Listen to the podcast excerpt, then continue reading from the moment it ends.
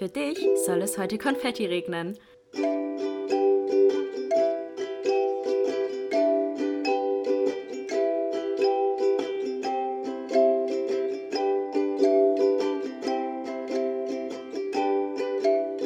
Glas voll Konfetti mit Link und Chiara. Hallo, hallo und herzlich willkommen zu einer neuen Folge Glas voll Konfetti. Hi, endlich wieder zurück. Yes! Das war gerade so komisch, als wir uns wieder in den Arm nehmen konnten. Und, äh, es war schön auf jeden Fall. Bisschen komisch. Ein bisschen komisch. Link, wer ist das? Spaß. ähm, ja, wir sehen uns endlich wieder live ähm, nach einer kurzen äh, einwöchigen Pause. Ich war ja im Norden bei meiner Fam und jetzt bin ich auch wieder hier und oh, das war auch gestern, das habe ich glaube ich dir auch noch gar nicht erzählt. Ich bin so reingekommen in meine Wohnung gestern Nacht um elf oder so mhm. und ich, ich bin reingekommen mit so einem richtigen Strahlen, weil ich mich hier so oh, wohl fühle und so glücklich schön. bin, hier zu wohnen. Ich so, oh Gott, ich habe mein Baby wieder und dann drehe ich mich so links zur Seite, wo meine Pflanze steht. Und ich habe voll vergessen, dass man die ja gießen muss zwischendurch. Hast du die gegossen, als du gegangen bist? Ja, einmal habe ich sie noch gegossen. Okay. Ja. Aber ich habe halt währenddessen nicht gedacht, so ja, anderthalb Wochen ist schon viel Zeit für so eine Pflanze, gerade wenn es heiß ist. Mhm. Ich gucke so hin, die sieht einfach aus wie, also das ist ganz, ganz schlimm. Laub. Ganz, ganz Laub. Einfach Laub im Herbst. So abgefallen, voll vertrocknet. Und es ist eigentlich voll die, so eine, wie sahen die aus? Die war so die war so lebendig so. Ja, die war richtig mhm. grün und schön. Mhm, die war echt voll das ist die einzige Pflanze, die ich am Leben halten konnte. Und jetzt ist sie tot. Oh. Aber ich warte noch ein paar Tage. Vielleicht erholt sie sich ja wieder. Ja, aber es war auch ganz witzig. Ich saß gerade so, es, Kiki saß so vor mir, haben wir so geredet. Und irgendwann gucke ich an ihr vorbei und bin so, hat sie Kiki eine neue Pflanze oder was ist das? Hat sie sich Laub gekauft? hat sie sich Laub ins Zimmer gestellt? Das sieht ja wirklich richtig traurig aus. Aber sonst war ja alles im Load. Ich hatte ein bisschen Angst, weil ich die Fenster so leicht auf hatte. Mm. So leicht auf Dings. Und als dieses Unwetter hier war, haben wir auch von berichtet in der letzten Folge. Da ist hier komplett reingeregnet. Ja, und mein komplettes Bett war auch nass und so. Mm. Und ich hatte richtig Angst, dass in der Zwischenzeit irgendwie hier auch wieder so ein Unwetter war und alles nass ist, wenn ich reinkomme. Aber es war alles gut. Ich habe es perfekt in dem perfekten Winkel aufgehabt. Es war einfach perfekt. Ich bin reingekommen und war so, oh, Heimat. So schön. Ja. Also ich fühle mich hier so unglaublich wohl. Also ich, so, ich, kenn, ich kenne das aber auch. Ich finde, wenn man woanders ist und dann heimkommt, das ist das schönste ja. Gefühl. Wenn man einfach ja. weiß, hier gehöre ich hin und das ist so, das ist mein Reich. Ja, und das hatte ich früher zu Hause nie. Mhm. Und das passt auch schon richtig gut zu dem Thema, was wir heute haben. Das ähm, Thema heißt, ne? Ich würde das sagen. ja, wir reden heute so ein bisschen über unsere Kindheit und unsere Familie und wie wir aufgewachsen sind, was wir so erlebt haben im familiären Umkreis äh, und im Umfeld und ja, wie wir auch so mit Dingen umgegangen sind, die vielleicht nicht ganz so gut liefen. Mhm. Ja, vielleicht auch so Streitigkeiten innerhalb der Familie, ja. wie man mit sowas umgeht, ähm, mhm. dass vielleicht auch Familie nicht der einzige Anker, im, äh, Anker ist, den man werfen kann, sondern dass es auch noch andere Anker gibt, an denen man sich festhalten kann und die einem helfen können, eine Stütze geben können. Und ähm, ja, wie vielleicht auch Familie, langsam, Familienverhältnisse sich verbessern können. Mhm. Ähm, genau, darum wird es heute gehen. Es ist sehr persönlich und wir haben auch beide mit unseren Eltern gesprochen, ob das soweit passt. Und die waren jetzt beide nicht ganz so amused bewusst, aber es ist okay. Und wir dachten, wir haben auch eben noch kurz da, davor ähm, darüber gesprochen, so, dass ja, Familien wie sagt man, Dramen in Anführungszeichen, das sind immer so Tabuthemen. Ja. Aber das Ding ist, dass es ja nicht nur unsere Familien betrifft, mhm. sondern dass es eigentlich in jeder Familie vorkommt. Ja. Man sich immer nur denkt, dass man alleine ist, weil niemand darüber redet, weil es eben Tabuthema ist. So. Ja. Und das ist irgendwie schwierig und ähm, dann vielleicht auch irgendwie so Hoffnung auch zu entwickeln, wie dass sich das vielleicht irgendwann verbessern könnte. So. Mhm.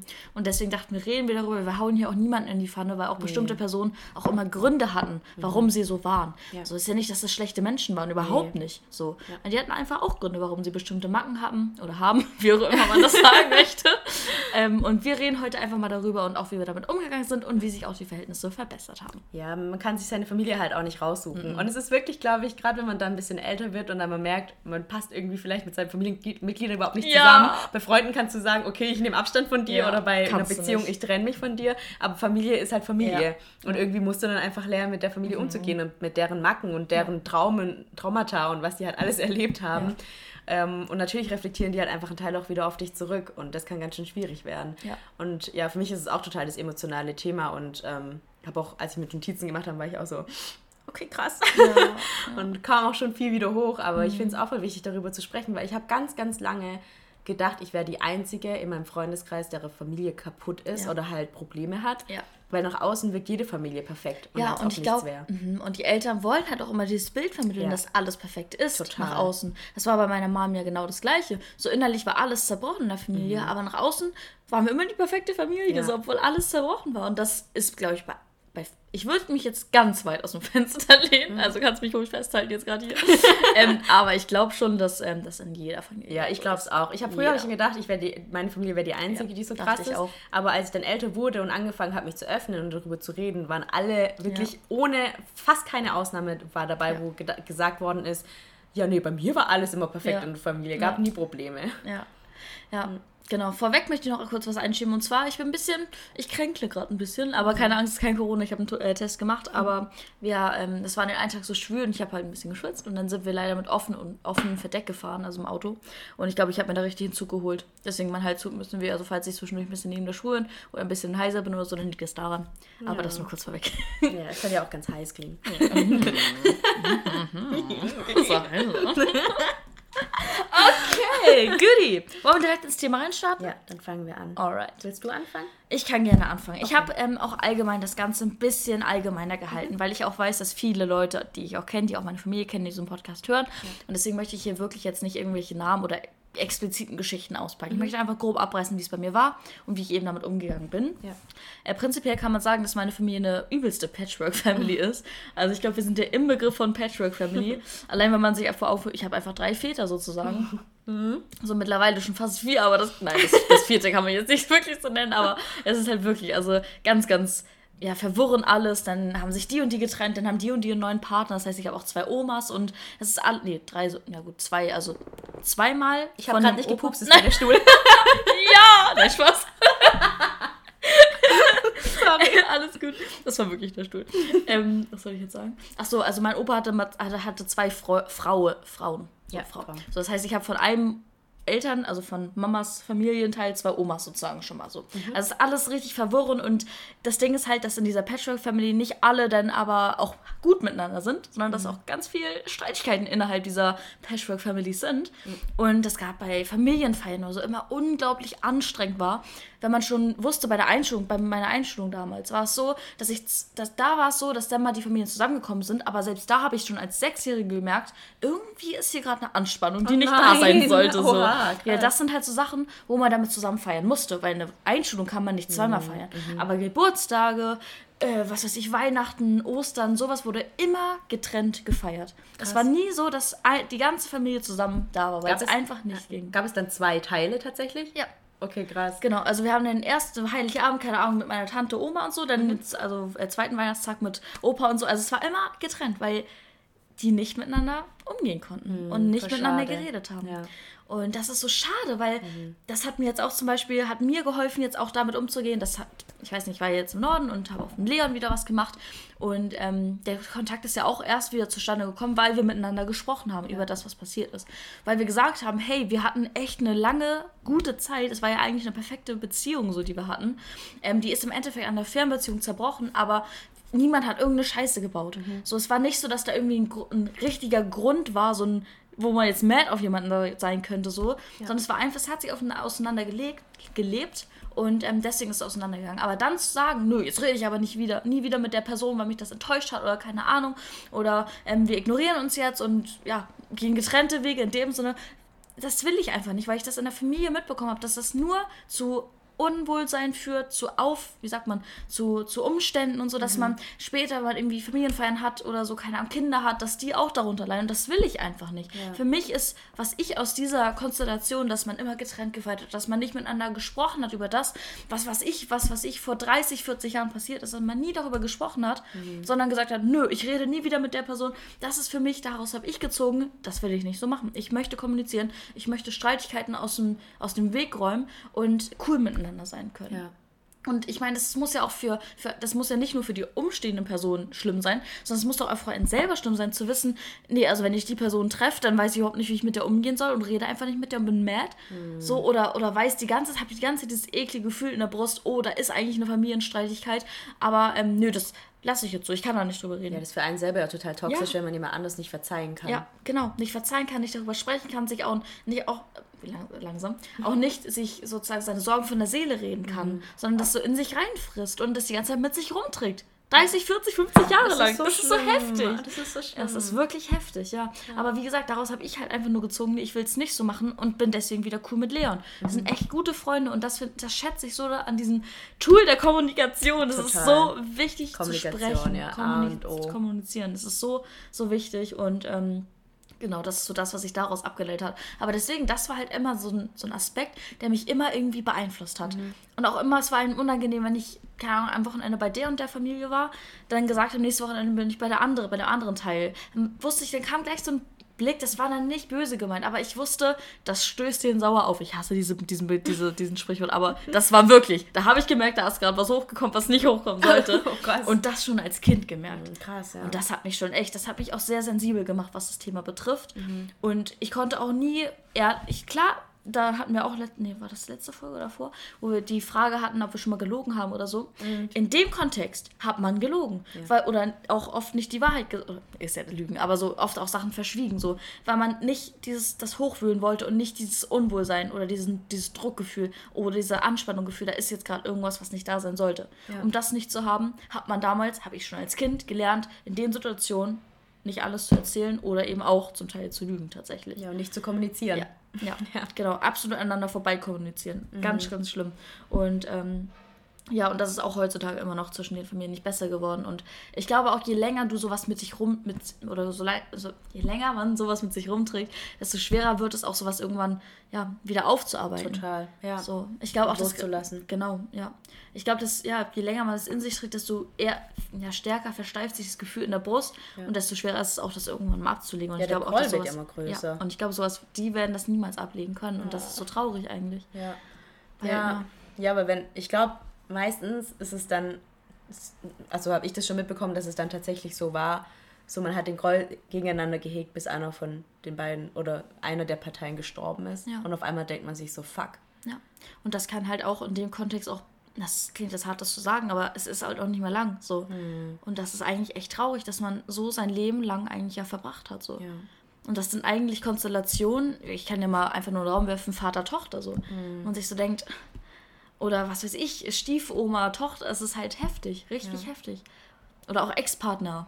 So, mhm. das ist halt wirklich echt heftig.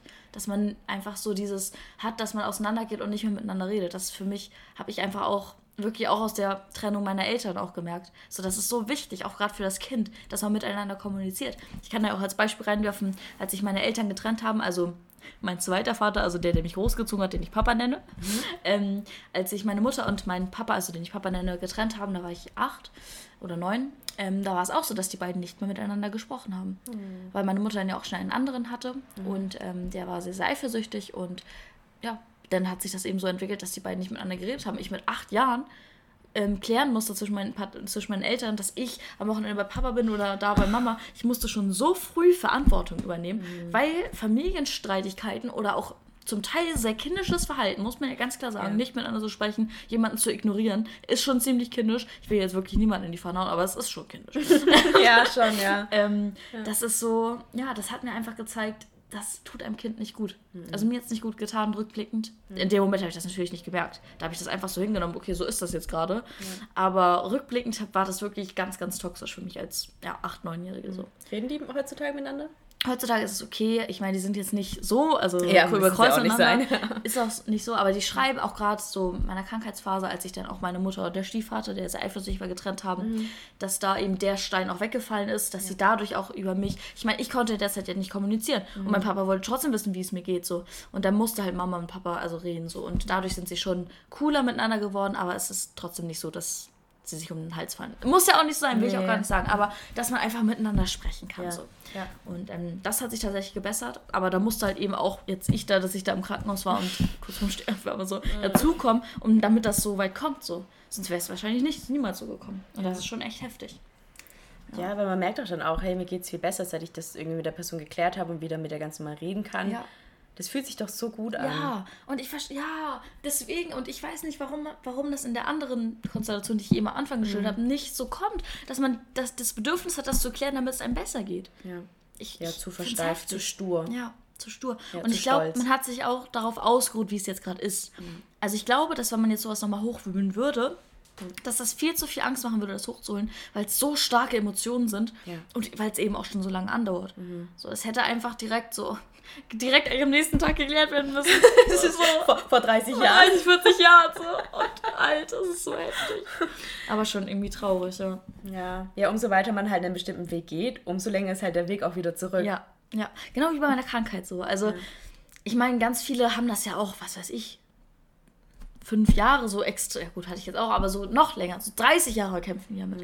So, und dann wieder zur Normalität in Anführungszeichen zurückzukommen, ist natürlich schwerer, als wenn du es zum Beispiel nur ein Jahr hattest. So. Ja, Habe ich ja auch Fall. bei meinen Klinikaufenthalten gemerkt. Leute, die da sehr, sehr schnell reingerutscht sind, sind auch oft schneller rausgekommen als Leute, die jetzt irgendwie schon bis zum vierten Mal in der Klinik waren Mhm. und das schon länger, mit sich, beispielsweise auch bei mir so, das hat einfach länger alles gedauert. Aber es ist ja auch okay. Aber man muss sich trotzdem trauen, diesen Weg zu gehen. Ja. Auch wenn er vielleicht lang und schwer ist oder vielleicht auch Emotionen hochkommen, die schwer auszuhalten sind oder Mhm. schwer zu handeln sind. Aber es ist so wichtig, damit man danach umso glücklicher sein kann. Für deinen inneren befreiter. Frieden Ja. einfach. Ja. Für den inneren Frieden. Ja. Aber sag das mal. Ach, einem 70-Jährigen Ja, das ist und einer ähm, ja, drei, vom Mitte 30-Jährigen. Ja. Das ist schon schwierig, schon sehr, sehr schwierig. Mhm. Ja.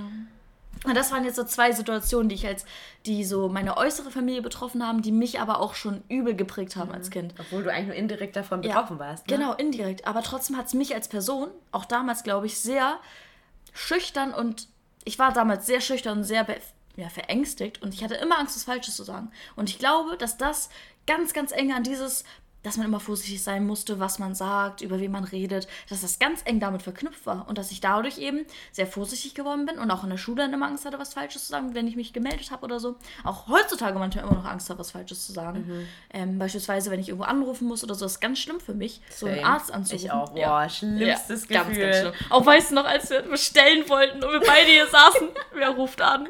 Wer ruft an? Wir haben bestimmt 10 Minuten gebraucht, um zu entscheiden, wer da jetzt anruft. Und das ist so schwachsinnig, ne? Weil in schwachsinnig. allermeisten Fällen sind die so Ja. cool mit dir, aber Ja. man hat diese Hemmung, Ja. über seinen eigenen Schatten zu springen. Ja. Also ich habe das auch teilweise dann, wenn der Arzt, also wenn jemand rangeht, dann brauche ich wieder eine Woche, um mich davon zu erholen, um nochmal anzurufen. Ich hatte auch eben noch so ein Meeting mit meinem, mit meinem Praktikums, ja, Betrieb sozusagen. Und das war auch ganz schön, davor ich schon mir so Sätze überlegt, okay, wenn die jetzt fragen das und das, dann sage ich das und das. So, hä?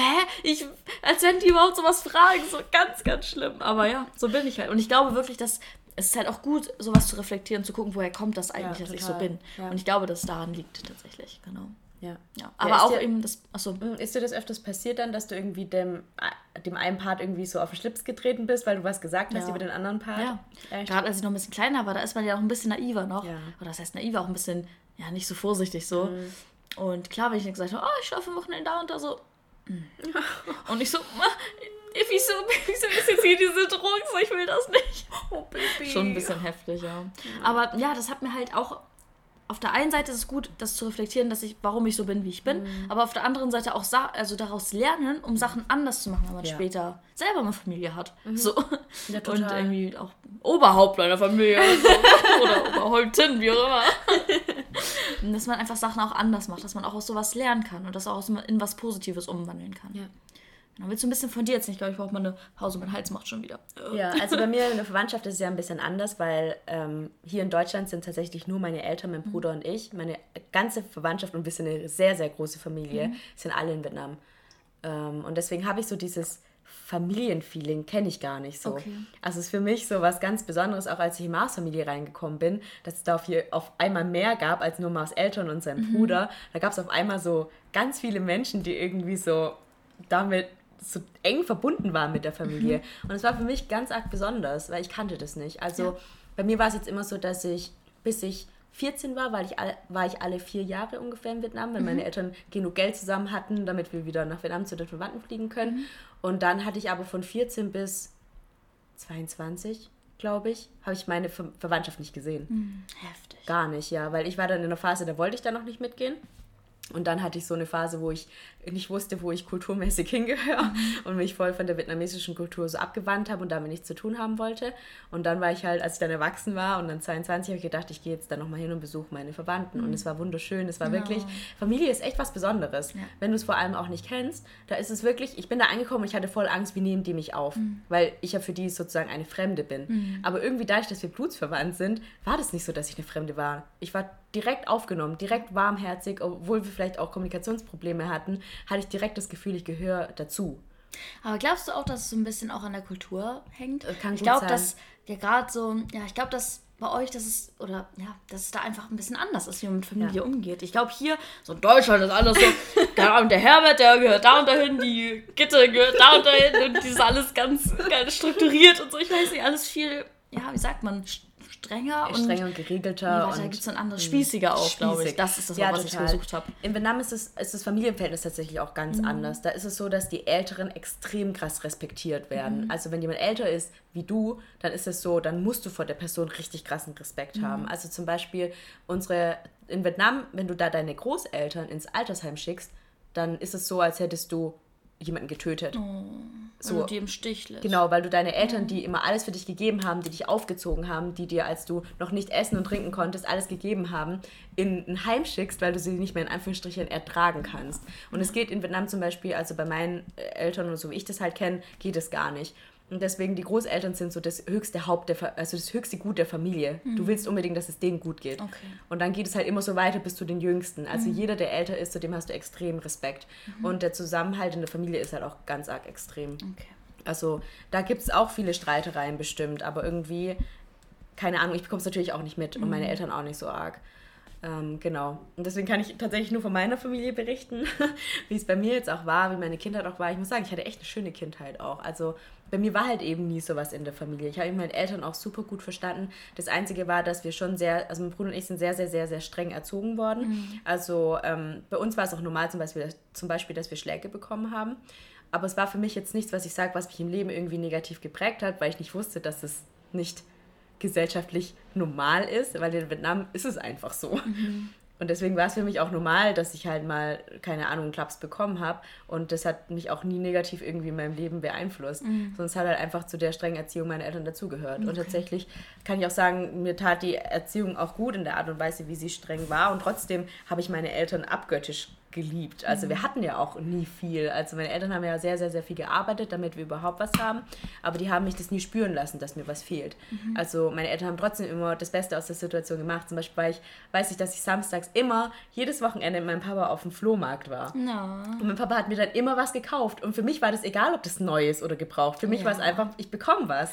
Das war bei meinem Papa auch so. Der ist auch mit mir so, zum Beispiel auf so Jahrmärkte oder so mhm. was meine Mom niemals mit mir gemacht hätte. Mhm. Aber das waren auch so Sachen, so, das konnte ich mit Papa machen und deswegen war mein Papa, also der war, ist zwar nicht mein leiblicher Papa, aber der hat mich einfach geliebt wie sonst. Ja. Der hat mir wirklich den Papa, also der beste Papa-Ersatz, den man hätte oh, haben können. Deswegen ist er einfach mein, mein Papa. Und ich meine, der mhm. hat auch seine kleinen Marken. So, der ist Jeder. zum Beispiel ein bisschen verpeilt so und ein bisschen tollpatschig, aber das macht ihn halt zu der Person, die er ist. Und ich weiß nicht, deswegen habe ich das genauso wie du, so dass klar haben die auch so ihre Macken und Eigenarten, aber so, da gibt es so bestimmte Erinnerungen, die man so hat. Ja. Ich weiß noch eine ganz genau die Erinnerung, wie wir das eine Mal auf diesem Jahrmarkt waren, er mir aus diesem Greifautomaten so komisches Stofftier geholt hat und ich so glücklich über dieses oh. Stofftier war. Ich war so glücklich.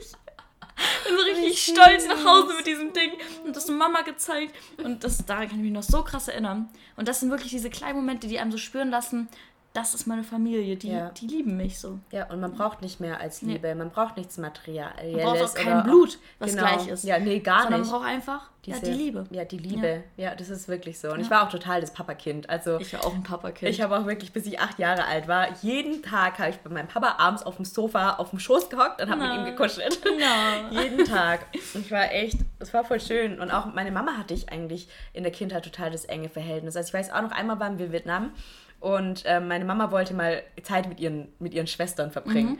Und ich habe sie nicht gehen lassen. Ich, ich war so abhängig und so, äh, ich konnte sie nicht gehen lassen. Ich okay. musste sie bei mir haben die ganze ah, Zeit. Ah, warst du ein Kind, was so früher Heimweh hatte? Wenn du wo, woanders schlafen musstest oder so? Nee, weil ich habe nie woanders geschlafen. Ah, okay. okay.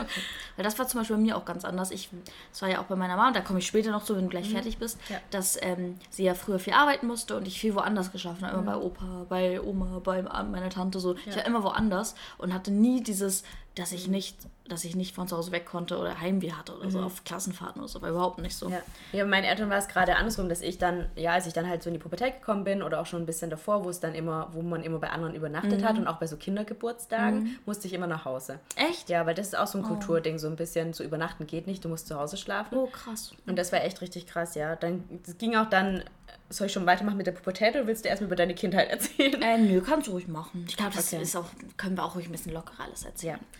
Also dann war es halt eben so in der Pubertät, dass ich dann auf einmal nicht mehr das Kind war, was meine Eltern immer von mir erwartet haben. Mhm. Also als mhm. Kind war ich schon extrem, habe glaube extrem dem entsprochen, was sie immer wollten. Mhm. Also so jetzt so angepasst, genau, und genau, das immer fleißig ist, so. fleißig, ja, ja genau, so ein mhm, Kind. Okay. Und so war ich auch immer, bis mhm. ich in die Pubertät gekommen bin. Mhm. Und dann habe ich halt angefangen zu rebellieren. Und das war schon auch eine der Dinge, zum Beispiel, dass ich nicht bei meinen Freunden übernachten durfte, dass ich da ganz arg traurig war. Und da war meinen Eltern irgendwann tatsächlich so, dass sie gesagt haben, okay, du kannst es machen, weil wir kennen deine Freunde, mhm. bei denen du übernachtest. Weil ich hatte halt einen Freundeskreis und da war es dann auch okay, ich durfte nicht so oft bei denen übernachten, aber immerhin durfte ich überhaupt. Mhm. Und das war schon voll der große Schritt für meine Heftig, Eltern, ja. da zu sagen, okay, wir lassen dich da so ein bisschen gehen, weil wir hatten halt die Familien, die vietnamesischen Familien, die wir kannten, die bei uns im Umfeld waren, die waren noch strenger wie meine Eltern. Krass. Also meine Eltern waren da echt schon voll locker und die mhm. wurden schon teilweise komisch angeschaut, weil sie mir Dinge erlaubt haben, mhm. die die anderen nicht durften. Mhm. Wie Heftig. zum Beispiel mal auf den Jahrmarkt gehen oder mal mhm. mit den, auf den Geburtstag gehen von Freunden abends. Also das war schon, kam denen voll abnormal vor. Das ist so heftig. Bei mir war es genau anders. Bei mir war es genauso, dass meine Mama mir alles erlaubt hätte, mhm. aber ich das einfach nicht gemacht habe, ja. weil ich zu lieb war. Mhm. aber das, ich weiß nicht, haben wir da im Podcast schon mal drüber ja. geredet? Ja. Ja, dieses, dass wenn man etwas verbietet, dass, es, ja. dass man es dann um, genau. umso mehr möchte. So. Ja, ich glaube, genau. da ging es auch um das Lügen, dass ich halt extrem viel gelogen habe. Auch mhm. in der Pubertät dann, ich habe halt voll viel gelogen und wir hatten auch voll viel Streit miteinander und haben uns einfach überhaupt nicht mehr verstanden. Und ich glaube, eine ganz große Rolle hat bei mir aber auch dieser Kulturclash einfach gespielt. Dass ich immer gesehen habe, was dürfen meine Freundinnen mhm. und meine Eltern aber dann immer zu allem gesagt haben, nein. Mhm. Und ja. ich dann dachte, Herr, warum nicht? Ja. Und in der deutschen Kultur ist es normal, warum darf ich das nicht? Ja. Und meine Eltern haben halt teilweise sie waren schon sehr angepasst und haben mir sehr viel erlaubt, was eben ihre Freundinnen ihren Kindern nicht erlaubt haben, die aus vietnamesischen Familien kommen. Aber trotzdem gab es noch viele Dinge, wo wir einfach total aneinander so weißt, ja. voll aneinander geraten ja, sind, ja, ja weil es einfach überhaupt nicht gepasst hat und auch mit der Kommunikation war es schwierig, weil mhm. ich, wie Kommunikation, ne? Bei uns war halt aber die Sprache das Problem. Okay. Also ich habe halt immer, also ich kann schon vietnamesisch sprechen, aber ich kann mich nicht so gut ausdrücken, was auch Emotionen und so weiter mhm. angeht. Und meine Eltern geht es genauso andersrum mit der Sprache. Und deswegen hatten wir ganz oft, hatte ich das Gefühl, ich will meinen Eltern was sagen und ich will es ihnen so und so sagen. sagen. Und ich konnte es oh, nicht sagen, weil wir uns nicht, weil wir uns nicht verstehen. Ja. Von der Sprache her nicht. Ja. Also wir haben uns so schon nicht verstanden. Und, und dann, dann konnte ich nicht mal. Barriere. Genau, oh und dann Gott. konnte ich nicht mal kommunizieren, was ich eigentlich fühle und was ich sagen will. Heftig. Und es hat mich so verzweifelt gemacht, dass wir uns halt komplett, komplett voneinander entfernt mhm. haben. Heftig. Weil da ging einfach nicht. Ja. Und dann war halt noch immer, dass ich dann das Gefühl hatte in der Pubertät ganz arg, ich bin nicht gut genug für meine mhm. Eltern, weil sie mir das auch immer gesagt haben, dass ich immer extrem den Notendruck hatte, dass ich kein Selbstbewusstsein hatte. Und dann kam halt noch das Übergewicht dazu, mhm. was halt für meine Eltern auch wieder mit, was auch mit der Kultur wieder zu tun hatte, ein extremer Dorn für sie war. Mhm. Und das war echt das Schlimmste. Also da fing es dann auch an. Davor war es echt wunderschön mit meinen Eltern. Ja, wir hatten so ein gutes Verhältnis.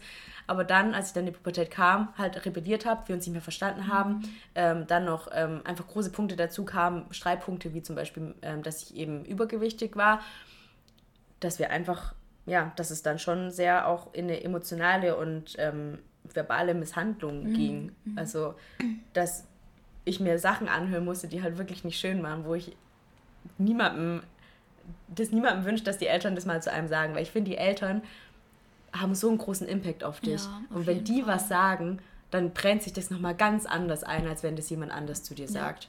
Ja gerade wenn man halt eben kein Selbstbewusstsein hat, da gab es auch ganz viele Situationen, auch gerade mit diesem Stiefvater, von dem ich ja vorhin schon gesprochen habe. Mhm. Das war wirklich eine ganz, ganz schlimme Zeit und das war auch eine sehr schwierige Person, muss ich ganz klar so sagen. Mhm. Ähm, und der hat auch zum Teil ja, ich weiß nicht, ob ich das schon mal erzählt habe, ich hatte hier diese eine, oder hier ist so eine, ja, das hatte ich glaube ich in der mhm. Essstörungsfolge gesagt, oder? Ja. Hier am Arm hatte ich so eine Fautfalte. Mhm. So, und das hatte ich als Kind halt schon. Und das hatte ich auch, als ich im Krankenhaus lag und fast gestorben. Also das hatte ich das hat nichts mit meiner Körperform zu tun oder wie, was für ein Gewicht ich habe. So, aber damals ist mir das am Tisch so richtig, da war ich irgendwie zehn oder so aufgefallen. Mir ist so gefallen, hey, was ist das hier eigentlich für eine Falte? Meint dieser Stiefvater einfach, das ist eine Speckfalte, weil du zu fett bist. Und ich war nie fett, ich war nie dick. Ich war einfach ein Kind, klar, es gab diese Streichhölzerkinder mhm. und es gab halt einfach die Kinder, die, die ein bisschen Babyspeck. Babyspeck halt. hatten, ja. aber nicht dick. Also es gibt ja wirklich ja. auch richtig ja. übergewichtige Kinder, aber so war ich nie. Ich war einfach gut gebaut. So. Mhm. Habe auch Sport gemacht. Also ich glaube, ich war halt, hatte auch eine sehr sportliche Figur, mhm. weil ich immer mein ganzes Leben Sport gemacht habe. Und dann dieser Satz, das hat mich so hart geprägt, schon mit zehn. Ja, das also triggert heftig. Bis heute noch denkt man darüber nach, ne, dass heftig. man sich daran noch erinnert. Und ich habe mir auch sehr viele Dinge anhören müssen. Das hatte ich glaube auch schon mal erzählt, dieses ähm, dich wird nie jemand ja. lieben, weil du zu fett bist, dass ja. ich ein Walross bin. So Immer wenn wir draußen irgendwie eine überwichtige Frau gesehen haben, haben meine Eltern gesagt, in zehn Jahren siehst du so aus. Und ich wurde auch immer mit meinen Freundinnen verglichen. Ja, es hieß auch immer, warum bist du nicht so dünn wie deine Freundinnen? Mhm. Also wirklich verbal, emotional schon sehr, mhm. sehr krass gewesen. Mhm. Auch ähm, nicht cool. Und meine Eltern haben mir dann auch teilweise auch das Essen verboten. Ich durfte auch nichts Süßes essen. Ich wurde auch zum Sport gezwungen. Also schon richtig, richtig krasse Sachen. Und ich muss schon sagen, also 16 bis 18, die Zeit war so schlimm für mich mhm. zu Hause. Es hat sich halt angefühlt, als würde ich in einer richtig, richtig schrecklichen WG wohnen. Mhm. So, ich bin auch immer nur rausgekommen, wenn meine Eltern arbeiten waren. Mhm. Ich konnte irgendwie nur mein Leben zu Hause genießen, wenn meine Eltern nicht zu Hause waren. Mhm. Und sobald sie da waren, habe ich mir immer Ausreden einfallen lassen, warum ich nicht mit ihnen sein muss. Ja. Also zum Beispiel, dass ich nach dem Essen immer direkt auf mein Zimmer gegangen bin und immer meinte, ich muss lernen. Dabei musste ich halt gar nicht lernen. Ja weil ich es halt nicht ausgehalten ja. habe sonst. Ja, bei also mir war es genauso. Ja. Und dann war ich halt auch ganz, ganz viel bei Marv. Wir sind ja mit 16 zusammengekommen. Und weil ich bei ihm halt viel mehr das Gefühl hatte, hier habe ich ein Zuhause. Mhm. Hier, hier werde ich so akzeptiert, wie genau, ich bin. Genau, hier werde ich akzeptiert, wie ich bin. Hier wird nicht die ganze Zeit auf mir rumgehackt mhm. und auf dem, was ich bin. Und da wird mir gesagt, hey, du bist genug. Du mhm. musst nicht jemand anders sein, um gut genug ja. zu sein. Ja. Und deswegen war ich dann auch ganz viel bei Marv. Und wir hatten dann eine Situation, die dann komplett eskaliert ist, wo ich auch sagen würde, das war, glaube ich, einer der prägendsten Momente in meinem Leben mit meinen Eltern. Ähm, da hatte ich eine Stoffwechselkur gemacht, wo ich irgendwie nur 700 Kalorien am Tag essen durfte Alter, und keine Kohlenhydrate und keinen Zucker und gar nichts. Und ich hatte halt voll gemeint, ja, okay, ich mache das. Ich probiere das aus, weil ich halt auch verzweifelt war. Ich wollte halt meinen Eltern gerecht werden. Und dann habe ich das eine Woche gemacht, ich habe es nicht mehr durchgehalten. Nee, das ist auch absolut ungesund und dumm. Un unglaublich also ungesund ganz, ganz und dumm. unglaublich dumm. Also ja. kann ich niemandem empfehlen. Bitte tu das nicht. Niemals, Mir Leute. So sowas, schlecht. Äh, ich, ich, konnte wirklich nicht mehr, ich konnte nicht mehr denken, ich konnte ja. nicht mehr konzentrieren. Ich ja. habe die ganze Zeit gezittert. Ja. Ich hatte die ganze Zeit schlechte Laune, weil es einfach mein Körper gar nicht wusste, was geht auf einmal ab. Und ich habe es dann nicht mehr durchgehalten. Und Iris war an dem Tag bei mir also eine, Freundin, eine sehr, sehr gute Freundin von mir. Ähm, und wir haben halt darüber geredet und ich habe gesagt, du, ich halte es nicht mehr aus. Und dann hat sie gemeint, ja, dann hör es auf. Und dann ähm, sind wir runtergegangen, meine Eltern waren da, aber die waren im Wohnzimmer und wir sind dann in die Küche gegangen und haben halt zusammen Abend gegessen. Und irgendwann kam dann mein Vater rein und meinte zu mir, was machst du da? Und ich, dann, oh. und ich habe halt gemeint, ich esse. Und er hat gemeint, warum isst du? Und dann habe ich gemeint, weil ich es nicht mehr ausgehalten habe.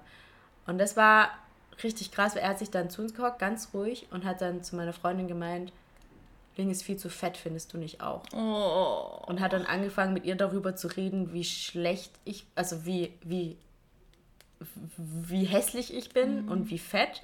Und, das ähm, muss auch für Iris richtig schön Ja, genau, es mal, weißt du, das war das, was für mich, ich wurde einfach komplett erniedrigt. Also wirklich bloßgestellt auf dem höchsten Niveau, auf dem man jemanden bloßstellen ja. kann. Und meine Freundin war halt die ganze Zeit so, ja, aber sie ist doch trotzdem gut genug, wie sie ist. Und das macht doch keinen Unterschied, ob sie ein paar Kilo mhm. mehr drauf hat oder nicht. Und hat versucht, mich da zu verteidigen. Mhm. Aber es war ihr so unangenehm. Ja. Und mir war es, ich habe mich halt gefühlt, als wäre ich im falschen Film. Ja. Ich dachte, wo, wo bin ich hier gelandet, dass mein Vater mir sowas antut. So weißt du, dass er das jetzt nach außen trägt. So dieses immer auf, auf heile Familie machen, dass ihm das nicht mal wert ist, dieses Bild aufrechtzuerhalten, nur um mich bloßzustellen, mhm. um mich zu erniedrigen, damit ich mich noch schlechter mhm. fühle. Und das war echt, das ist so eskaliert. Ich habe dann auch den Autoschlüssel genommen und meine Freundin gepackt und habe gesagt, wir gehen jetzt und bin dann da weggefahren mit dem Auto und habe dann auch bei Marv übernachtet und ich habe eine Woche nicht mehr mit meinem Vater geredet. Also es war, das war einer der prägendsten Momente echt in meinem Leben, wo ich dachte, okay, krass, ähm, das geht jetzt wirklich zu weit. Mhm. So, damit komme ich nicht mehr klar. Und da hatten wir schon mal darüber geredet, auch, dass die Rettung so unser Auszug war, mhm. von daheim wegzukommen und einfach mal Abstand zu bekommen von der ganzen Situation und unser eigenes Leben führen zu können, ohne eben jeden Tag dieser emotionalen und ähm, verbalen Misshandlung irgendwie ausgesetzt zu sein. Und bei mir war es ja dann auch so, als ich bin dann kaum heimgegangen. Ich war irgendwie nur jeden, jeden Monat einmal, vielleicht für zwei Tage zu Hause, mhm. weil ich mhm. meine Freunde sehen wollte. Und selbst da war es dann so, dass ich immer meinen Eltern aus dem Weg gehen wollte, weil selbst da hat es nicht aufgehört. Also es wurde dann schon besser, weil wir eben uns nicht mehr jeden Tag gesehen haben. Mhm. Aber es war immer noch so, dass ich mir halt immer noch die Sachen anhören durfte. Und ähm, tja, eigentlich bin ich da nur, das ist jetzt voll traurig, das zu sagen, aber eigentlich hat sich nur geändert, weil ich dann abgenommen habe. Und weil ich der mhm. Mensch irgendwie äußerlich geworden bin, der meine Eltern immer wollten, der ich bin Und das war auch ganz, ganz arg schwierig für mich, weil ich habe ich habe ja mich verändert und abgenommen, weil ich es für mich gemacht habe. Und nur das, so bin ich ja auch dazu gekommen, weil ich gemerkt habe, mir geht es selber nicht gut damit. Ich möchte was in meinem Leben ändern. Mhm. Und nur du das, hast ja für dich gemacht, nicht für Genau, und deswegen habe ich es nur für mich gemacht und nicht für meine Eltern. Und deswegen war das schon so ein, irgendwie dann schon voll der Schmerz zu wissen, meine Eltern akzeptieren mich jetzt nur, weil ich dünn bin. Also weißt du, weil ich jetzt nicht mehr so ein Dorn in ihrem Auge bin, mein Übergewicht. Und das hat mich schon lange dann auch traurig gemacht, weil ich dann dachte, okay, warum können mich meine Eltern nur lieben und akzeptieren, wenn ich so bin, wie sie es wollen und nicht der Mensch, der ich eigentlich bin und der ich tief in mir drin bin. Aber ich habe dann angefangen, das irgendwie auch selbst zu reflektieren und mich zu fragen, hey, als ich an dem Punkt war, wo ich selber gemerkt habe, okay, ich weiß jetzt, wer ich bin und mich sehr wie selbst reflektiert bin, habe und eben selbstbewusst auch geworden bin, habe ich angefangen, den Hass gegen meine Eltern zu hinterfragen und mich zu fragen, warum sind meine Eltern eigentlich so? Was ist der Grund, wieso sie so sind, wie sie sind? Mhm. Weil du bist nicht einfach so. Du ja. wirst, du wirst, du, du wirst geprägt durch Momente in deinem Leben und dadurch wirst du so. Und ich weiß ja zum Beispiel auch, dass bei meiner Mama, dass ihre Mom genauso ist. Und ich glaube halt, dass sie auch selber sehr, sehr viel damit in ihrer Jugend zu kämpfen hatte und das dann aber nicht so reflektieren konnte, wie ich das jetzt mache, weil ich würde mein Kind nie so behandeln. Auf gar keinen Fall. Ich will gar nicht so handeln wie meine Eltern in, in dem Punkt. Ähm, dass ich einfach gemerkt habe, okay, meine Mama hat selbst voll die Traumata von früher. Ja. Und mein Papa ist halt einfach voll, der steht halt voll irgendwie im Schatten meiner Mama und macht das halt einfach mit so, mhm. weil er vielleicht auch selber nicht keine starke eigene Meinung vertreten mhm. kann. Und habe dann angefangen, irgendwie meine Eltern zu analysieren mhm. und dadurch halt selber damit abschließen zu können, ja. um den Frieden damit schließen zu können und zu vergeben. Und das mhm. ist ja auch total das, das Stichwort, was ich halt was mir total wichtig war und was mir da so rausgeholfen hat und wodurch ich mich meinen Eltern wieder öffnen konnte und ihnen irgendwie Liebe entgegenbringen konnte, indem ich halt gesagt habe, okay, ihr habt mir echt schlimme Dinge angetan, aber ich vergebe euch. Mhm. Weil ich versuche dahinter zu blicken, warum, hinter die was Fassade, warum seid ihr so? Mhm. Und dann zu sagen, okay, ich, ich, ich verstehe ich versuche das zu verstehen, ich versuche das Stück weit, das Stück weit dahinter gucken zu können und deswegen vergebe ich euch und dann fällt es mir auch leichter, wieder euch Liebe entgegenzubringen. Also heute ist es auch zum Beispiel so, meine Mama ist sehr, sie regt sich sehr schnell sehr stark auf und wenn ich dann zu Hause bin und sie hat so einen Moment, da wäre ich früher explodiert direkt und wäre genauso gewesen. Und heute bin ich so, dass ich sie dann angucke und sage, Mama, es ist alles gut, du brauchst dich nicht aufregen. Ja, ja und sie dann so in den Arm nehmen und so ihren Rücken streichen und sagt, Mama, du brauchst dich jetzt darüber nicht aufregen. Ja. Es ist alles gut. Einfach anders auch mit der Situation umgehe, weil mhm. ich einfach voll den Frieden damit geschlossen habe. Ja.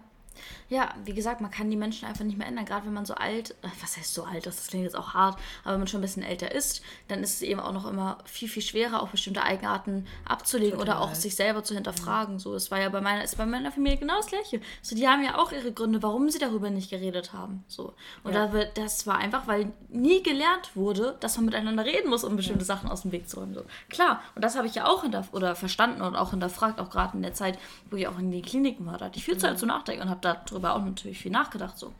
Und ähm, das gleiche ist halt auch bei meiner Mom. So, darauf wollte ich ja auch nochmal zu sprechen kommen. Mhm. Das Verhältnis mit meiner Mom zum Beispiel war ja auch gerade in der Krankheitszeit überhaupt nicht gut. Wir haben da nicht ein Wort miteinander gewechselt, weil es für uns beide nicht auszuhalten war. Mhm. Es fing ja eigentlich damit schon an, dass sie als Kind, äh, dass ich als Kind viel woanders war, weil sie viel gearbeitet hat und wir da nie so diese enge Connection Mutter-Tochter-Beziehung aufbauen konnten. Und äh, ich immer woanders war. Und dann war es halt in der Zeit so, wo sie eben ja diesen Stief oder wo, wo sie meinen Stiefvater sozusagen kennengelernt hat, mhm. ähm, oder Ex-Stiefvater, wie auch immer. Ähm, da ging es ihr auch ganz, ganz, ganz schlecht und da ist auch ganz viel Schlimmes passiert, auch ähm, ja, innerhalb dieser Beziehung. Und da musste ich der Fels für meine Mom sein. Und ich musste mit acht, mit ja, neun Jahren mir Sachen ansehen, anhören, die man mit acht Jahren oder neun Jahren noch gar nicht mal eigentlich so handhaben sollte. Mhm. Und ich war in der Zeit die Mutter für meine Mutter eher. Also ich habe auf meine Mutter aufgepasst und mich um sie gekümmert, obwohl ich in der Zeit ja selber eine Mutter gebraucht hätte, die sich um mich kümmert, weil das, ich komme in die Pubertät, äh, Sachen verändern sich, ich habe vielleicht auch Probleme so. Mhm. Und ähm, damit konnte ich, ich wusste, ich muss meine Mutter beschützen und kann natürlich jetzt auch nicht mit meinen Problemen, die ich jetzt noch habe, zu ihrem Problem kommen. Ja. Sondern ich musste für meine Mutter da sein. Das war ganz schlimm. Und ich bin sehr froh, dass ich zum Beispiel meine Tante hatte, mit der ich immer rede, mein Onkel, die immer für mich da waren, wo ich auch immer war. Mhm. Aber es ist halt nicht das Gleiche natürlich. Nee. Und ähm, ja, das war echt ganz, ganz schlimm. Und deswegen bin ich halt auch irgendwann so tief dann auch in diese Krankheit reingerutscht und habe mich dann auch absolut lost gefühlt, weil ich niemanden hatte, mit dem ich darüber reden konnte.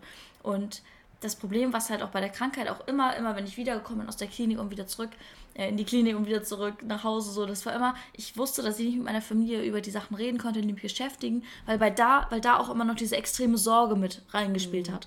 Und klar machen sich Freunde auch Sorgen oder Freundinnen, aber das ist halt nicht die gleiche Sorge, die sich Familienmitglieder machen. Ja. Deswegen konnte ich in der Zeit mit niemandem darüber reden, außer mit Freunden. Deswegen habe ich mich gerade in dieser Krankheitszeit und auch gerade in der Real Recovery so voll von meiner Familie abgewendet, mhm. weil ich gemerkt habe, dass es mir nicht gut tut, weil ich weiß, dass ich nicht mit denen reden kann und immer nur diese sorgenvollen Blicke bekomme und mir das nicht geholfen hat. Ja. So und ähm, die das auch nicht verstehen konnten, was ich dann auch gesagt habe, wenn ich mal darüber geredet habe, was ich gerade denke, so was für Struggles ich habe und habe mich da halt wirklich komplett von meiner Familie abgewendet und dann halt ganz viel mit Freunden gemacht. Dann ja auch irgendwann Leon kennengelernt und da habe ich wirklich so dieses gehabt, da ich weiß, da sind gerade Leute, die mich so lieben, wie ich bin mhm. und die mich auch lieben, wenn ich auch krank bin, aber auch wenn ich, die wollen, dass ich gesund bin und mich da so unterstützen, auch versuchen das zu verstehen und da auch ein bisschen offener für sind. Ja. So und ähm, in der Zeit habe ich wirklich so selber gemerkt, so Familie ist wichtig, aber Familie ist nicht alles im mhm. Leben so, sondern ja. man kann auch mit, das klingt zwar hart, aber auch mit einem Partner oder einer Partnerin oder auch mit Freunden gestärkt durchs Leben gehen und oder auch jetzt in dem Fall gesund werden. So. Ja, verstehe ich total. Ja. Auch in der Zeit, als mir zu Hause so, so schwer war, war ich so froh, dass ich Marv hatte und meine Freunde, ja. die davon dann wussten, denen ich mich dann auch geöffnet habe, weil ich dann auch ich hatte echt auch lange eine Phase, wo ich gesagt habe, also Freunde stehen bei mir so viel, so viel über der Familie. Das war in der Zeit komplett so. Ja. Genau, richtig heftig. Ja, und auch wieder, wie gesagt, meiner Mom. Das Ding war ja auch, dass sie ja auch sehr bewusst immer gegessen hat, sehr viel Sport gemacht hat, auch nicht genascht hat. Und das natürlich dann in der Recovery ein absoluter Trigger war. Ja. Auch wie wenig sie gegessen hat und so. Das war einfach ganz, ganz schlimm. Ich konnte nicht mit ihr zusammen essen. Und ähm, dadurch hat sich das eben noch mehr distanziert. Und es war wirklich ein komplettes Aneinander vorbeileben. Und das, was du auch gerade schon geschildert hast, dieses, wenn ich nach Hause komme ich habe mich nicht gefreut. Ich wollte irgendwie, ich habe einen Weg gesucht, wieder weg zu sein. Habe dann ja auch diese schlimmen Zwänge entwickelt mit Fahrradfahren und so, dass mhm. ich den ganzen Tag Fahrrad gefahren bin, weil ich nicht zu Hause sein konnte und das Gefühl zu Hause nicht aushalten konnte. Ja. Und das ist halt wirklich schon echt heftig. Und bei mir genau das Gleiche. Bei mir, ich bin ja auch erst richtig also so komplett, ich war vielleicht zu Hause, war ich so 90 Prozent schon auf dem guten Weg und hier, als ich jetzt nach Stuttgart gezogen meine eigene Wohnung und einfach weg aus diesem Umfeld, weg von meiner Mom auch leider sozusagen, so mhm. weg von meiner Familie. Mhm. Ähm, erst da bin ich wirklich so 100% auf diesem richtigen Weg gekommen so und gesund geworden so und das war hart das so zu sagen, aber das brauchte es einfach, ja. um komplett abschließen zu können so. Und klar habe ich jetzt auch hier dann gemerkt, so wenn man diese Distanz hat, was man auch eben am anderen vielleicht auch hat. Mhm, und dann hebt man vielleicht so ein bisschen diese positiven Sachen hervor, äh, die man jetzt auch wertschätzt, wenn man dann mal wieder mhm. zu Hause ist, wie ich jetzt auch, als ich zu Hause war. Aber ich bin jetzt auch wieder sehr, sehr glücklich, wieder hier zu sein, mhm. weil hier einfach mein Heim, meine Heimat ist und ich mich hier einfach komplett fühle.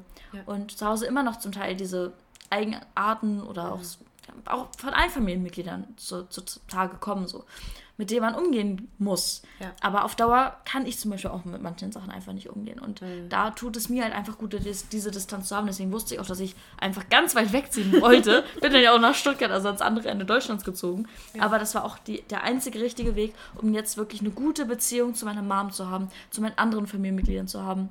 Ja. Und das hat wirklich geholfen. Ja, wirklich. es geht mir genauso, weil ich bin zwar jetzt der Mensch, der ich bin und ich bin selbstbewusst und ich weiß, wer ich bin und habe meine Eltern vergeben, aber trotzdem ist es so gut, einen Abstand zu haben, weil dadurch schätzt man halt wirklich viel mehr die Menschen, die man dann auch hat und kann ja. auch den Hass, der vielleicht irgendwo in einem noch drin ist, mhm. auch viel leichter ablegen, ja. als wenn man die ganze Zeit mit der, ich glaube, wenn ich jetzt wieder zu Hause einziehen würde, dann würde es auch wieder eskalieren, weil wir Familie kann man sich nicht raussuchen. Nein. Und ich glaube, ich ja. würde meine Eltern halt selber nie, also hört jetzt böse an, aussuchen. aber ja, ich würde sie mir nie selber so aussuchen. Tierheim, so den nicht, den nicht. ja, weißt du, auch so mit Freunden, ja. so, die suche ich mir auch ja, aus. Und Familie genau. kann ich aussuchen. Und ich liebe meine Eltern total. Ja, ich auch. Ich liebe ich, meine ganze Familie. Ja, ich liebe sie total, aber ich hätte sie mir selber nicht rausgesucht. Mhm. Weil ich einfach andere Werte vielleicht habe, andere Ansichten habe. Dadurch kommt bei uns noch der Kulturclash und so weiter. Mhm. Aber das ist halt einfach, ich weiß, jetzt, seit ich ausgezogen bin, seit, seit ich so selbstreflektiert bin, seit ich den Hass abgelegt habe und verziehen habe, weiß ich auch, was ich an meinen Eltern habe und was sie alles für mich getan ja. haben. Ja. So, meine Eltern sind mit 19 und 20 aus Vietnam hierher gekommen als Immigranten, um ihren Kindern, also äh, weil sie wussten, sie wollen, dass ihre Kinder mal ein gutes Leben haben. Mhm. Und was die alles für mich getan haben. Und meine Mom hat zum Beispiel sich nie selber Klamotten gekauft, weil sie mir dafür mal ein schönes Kleid oder so kaufen mhm. wollte, weil sie hat immer zurückgesteckt. Ihr ganzes Leben, die haben ihr ganzes Leben gearbeitet, damit es meinem Bruder und mir gut geht, mhm. damit wir mal eine Bildung haben, damit wir studieren gehen können. Und das ist sowas, das habe ich früher nie gesehen. Mhm. Ich habe meine Eltern einfach nur gehasst und wollte nichts mit ihnen zu zu tun haben. Und seit sich das verändert hat, das Verhältnis zwischen uns, kann ich sie viel mehr schätzen und viel mehr lieb haben. Und das tut mir selber auch so unglaublich gut. Mhm. Ja, ist bei mir genau das Gleiche. Also ich bin auch super dankbar. Ich bin, natürlich liebe ich auch meine Familie und ja. meine Mom. Und die haben ja auch nichts, wie gesagt, die haben ja auch alle ihre Hintergründe, warum sie so sind, wie sie sind. Auch meine ja. Mom und ihre Hintergründe, warum sie ist, wie sie ist. Ja. Aber ich bin einfach nur froh, dass man einfach einen Weg gefunden hat, auch mit schwierigen Familienverhältnissen umgehen zu können. Ja. Wenn man eben sowas reflektiert auch mhm. und in sich geht und auch versucht, in andere Menschen reinzugehen. Step out of your own shoes und so. ähm, dass man einfach so, ja, ein Verständnis für hat und diese Vergebung irgendwie auch aufbringen kann. Weil die kannst du, glaube ich, nicht aufbringen, wenn du nicht versuchst zu verstehen, warum die anderen so nee, sind, wie sie sind. Nicht. Mm -mm. Dann bist du so dazu. in deiner kleinen Bubble drin, dass ja. du das komplett außer Acht lässt. So. Total. Ja. Und dann auch sehr schlecht vergeben kannst du eben, ja. Mhm. Ja, aber Distanz ist da wirklich zum Teil echt ein Key. Also Total, ja. ganz, ganz heftig. Und wie gesagt, auch gerade die Fre Freunde so.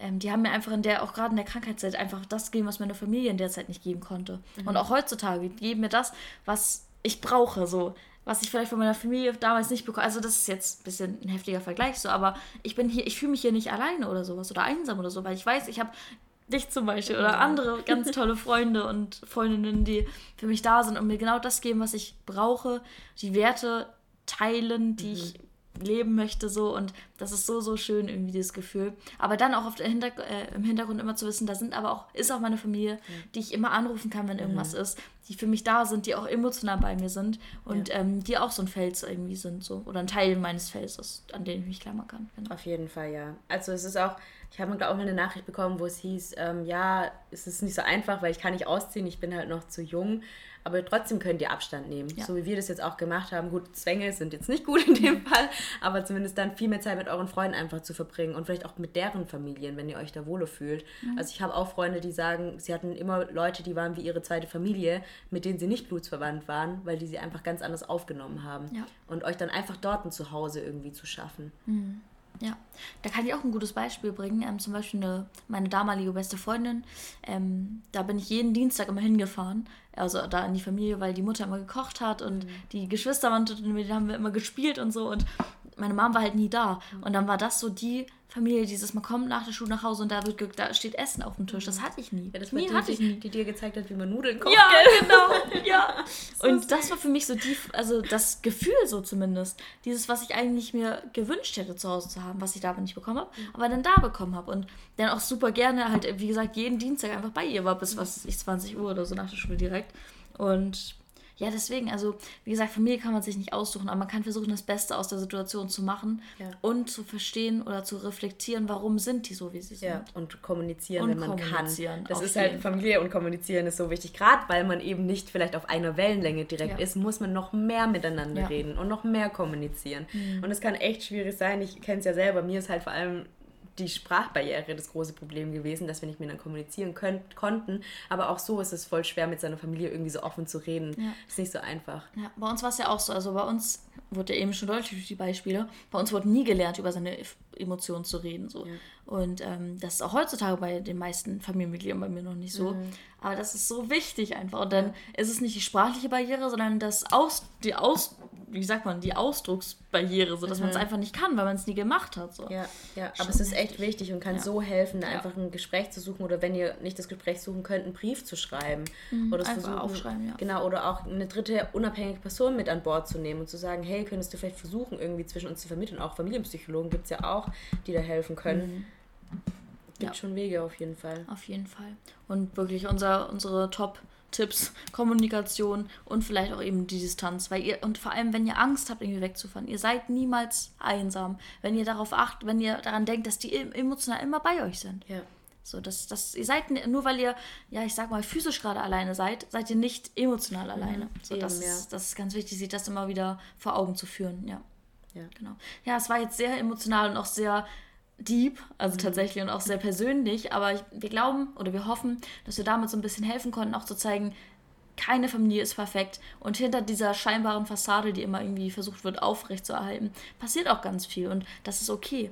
Ja. Man muss nur lernen, damit umzugehen und das Beste oder auch daraus zu lernen und das Beste aus den Situationen zu ziehen. Genau. Und das haben wir, glaube ich, sehr, sehr gut gemacht und haben jetzt heutzutage eben auch ein gutes Verhältnis und können damit sehr, sehr gut umgehen. Ja, total. Genau. Es geht auf verschiedenen Wegen und es braucht manchmal echt lange Zeit mhm. und Ja, es gibt einfach auch Phasen, ich glaube, in fast jedem, sein, jedem seines Lebens, nee, es war kein Deutsch. In jedem Leben? In jedem Leben von jedem. Ja. jedem Leben von dem. Wo man halt einfach ein bisschen auch Abstand braucht, vielleicht ja. von, seinen, von seiner Familie und Distanz. Aber mhm. es ist echt voll wichtig, kommunizieren und äh, Abstand, wenn man ihn braucht, aber auch Vergebung und ja. Liebe. Ja. ja, auf jeden Fall. Vergebung und Liebe. Ja. Ja, sehr, sehr ja, wie sagt man, emotional. Ja, und total. meine Stimme macht sich auch gerade, hört man, glaube ich, ein bisschen verabschiedet sich mittlerweile. super sexy an. Okay. nice. Okay. Hast du denn noch was aufgeschrieben? Möchtest ich habe ich hab, äh, mein Confetti of the Week, kann ich gerne mit euch teilen. Ja. Und zwar waren wir jetzt ja im, im Urlaub, mehr oder weniger. Mhm. Äh, und ähm, ich war jetzt ja im Norden und habe auch ganz viel mit Leon gemacht, auch, auch richtig cooler freundschaftlicher Basis, mhm, einfach ein richtig schön. schönes Gefühl, wirklich. Ja. Weil wir uns ja auch wirklich echt gut verstanden haben. Mhm. Und da waren wir einen Tag mit ähm, zwei anderen Freundinnen im Heidepark, oder mit zwei, also mit einer Freundin, mhm. einem Kumpel und dann noch zwei anderen Kumpels und das war so ein geiler Tag. Ja? Das war so geil, ich liebe es auch einfach Achterbahn zu fahren. Aber der ganze Tag, wir haben uns alle so gut verstanden, es war super cool. Dann ähm, war das Wetter perfekt, es war einfach ein unglaublich schöner Tag, wirklich unglaublich schön. Mhm. Äh, genau, also dieser Heidetag-Park Heide, Heideparktag war. Oh Heideparktag. mein Gott, mein Kopf. Mein Heideparktag war ein Konfetti und mein zweites Konfetti war, dass wir einmal spontan, ähm, Leon wohnt ja in Kiel ja. und ähm, den einen Abend haben wir irgendwie gegessen und dann waren wir noch bei ihm und dann war das Wetter noch so geil und dann haben wir uns irgendwann um 10 so entschieden, so, ja, lass mal noch mal an die Ostsee fahren, sind wir an, ähm, wie sagt man, Kiellinie gefahren. Das ist so eine Strandpromenade, mehr mhm. oder weniger.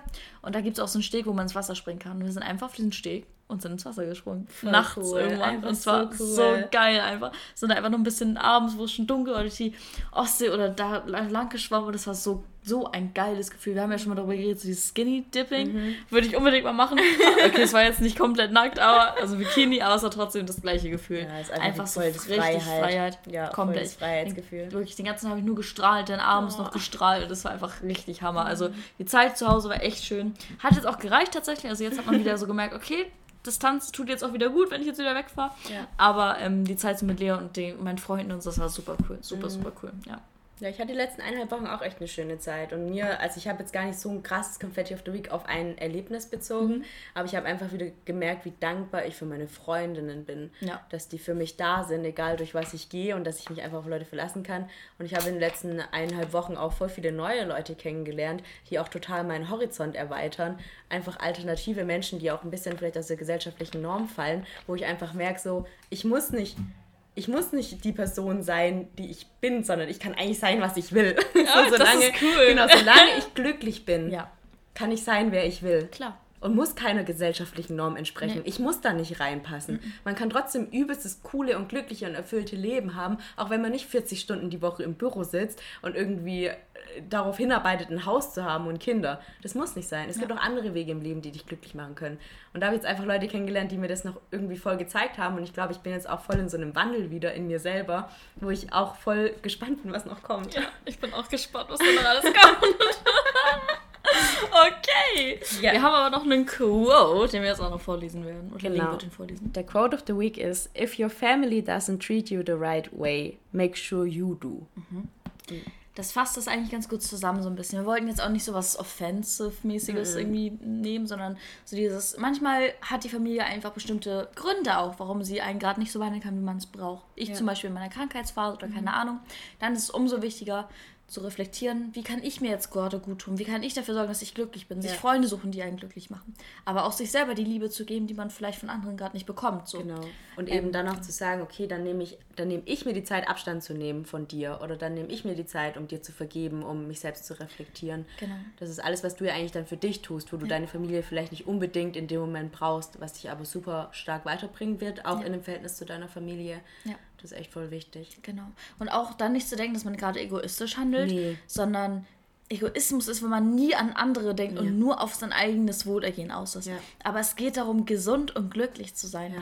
Und aber auch für alle Parteien. Also mhm. man schließt ja auch die anderen damit ein, weil man weiß, uns als Beziehung wird es oder unserer Beziehung, die zwischenmenschliche Beziehung, ja. unserer Beziehung wird es gerade gut tun, diese Distanz zu bewahren. Ja. Ja. Und dann ist es auch überhaupt nicht egoistisch zu sagen, ich nehme jetzt diesen Aus, wie sagt man, diese Distanz oder mhm. was weiß ich oder ähm, halt jetzt erstmal Abstand von dir oder sowas. Ja. Weil es eben um die zwischen, zwischenmenschliche Beziehung geht und das ist nicht egoistisch. Nee, hast du total recht. Das war bei mir ja auch der Gedanke, als ich ausgezogen bin. Ich bin so froh auch für meine Eltern, ja. dass sie sich nicht mehr den ganzen Tag über solche Dinge Gedanken mhm. machen müssen, weil ich die ganze Zeit vor ihren Augen bin. Ja. Ich will ja auch nur das Beste für sie. Genau.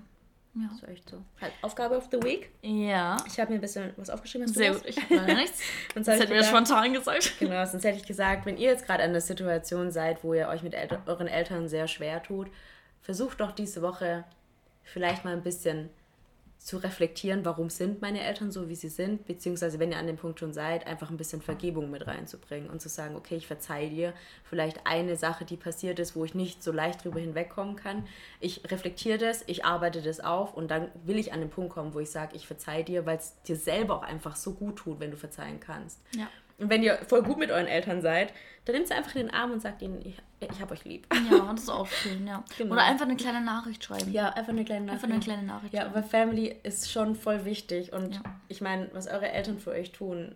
Ja. So, allgemein die Familienmitglieder, ja, allgemein. allgemein die Familie, egal wer, ja. so was die Person, die ihr als Familie definiert. Ja was die für euch tun, das ist einfach mal ein bisschen was zurückgeben, ja. wenn es geht. Genau. Und sei es wirklich nur, ich zum Beispiel rufe ja jeden Sonntag meine Oma an. Ja, und das ist zum Beispiel auch, da freut sie sich jedes, mhm. jeden Sonntag. Ja. So, das ist auch so was Kleines, klar. Aber das tut ihr und mir und unserer zwischenmenschlichen Beziehung unglaublich gut. Und ja, deswegen, also so Kleinigkeiten einfach einführen vielleicht. Ja, ja voll schön.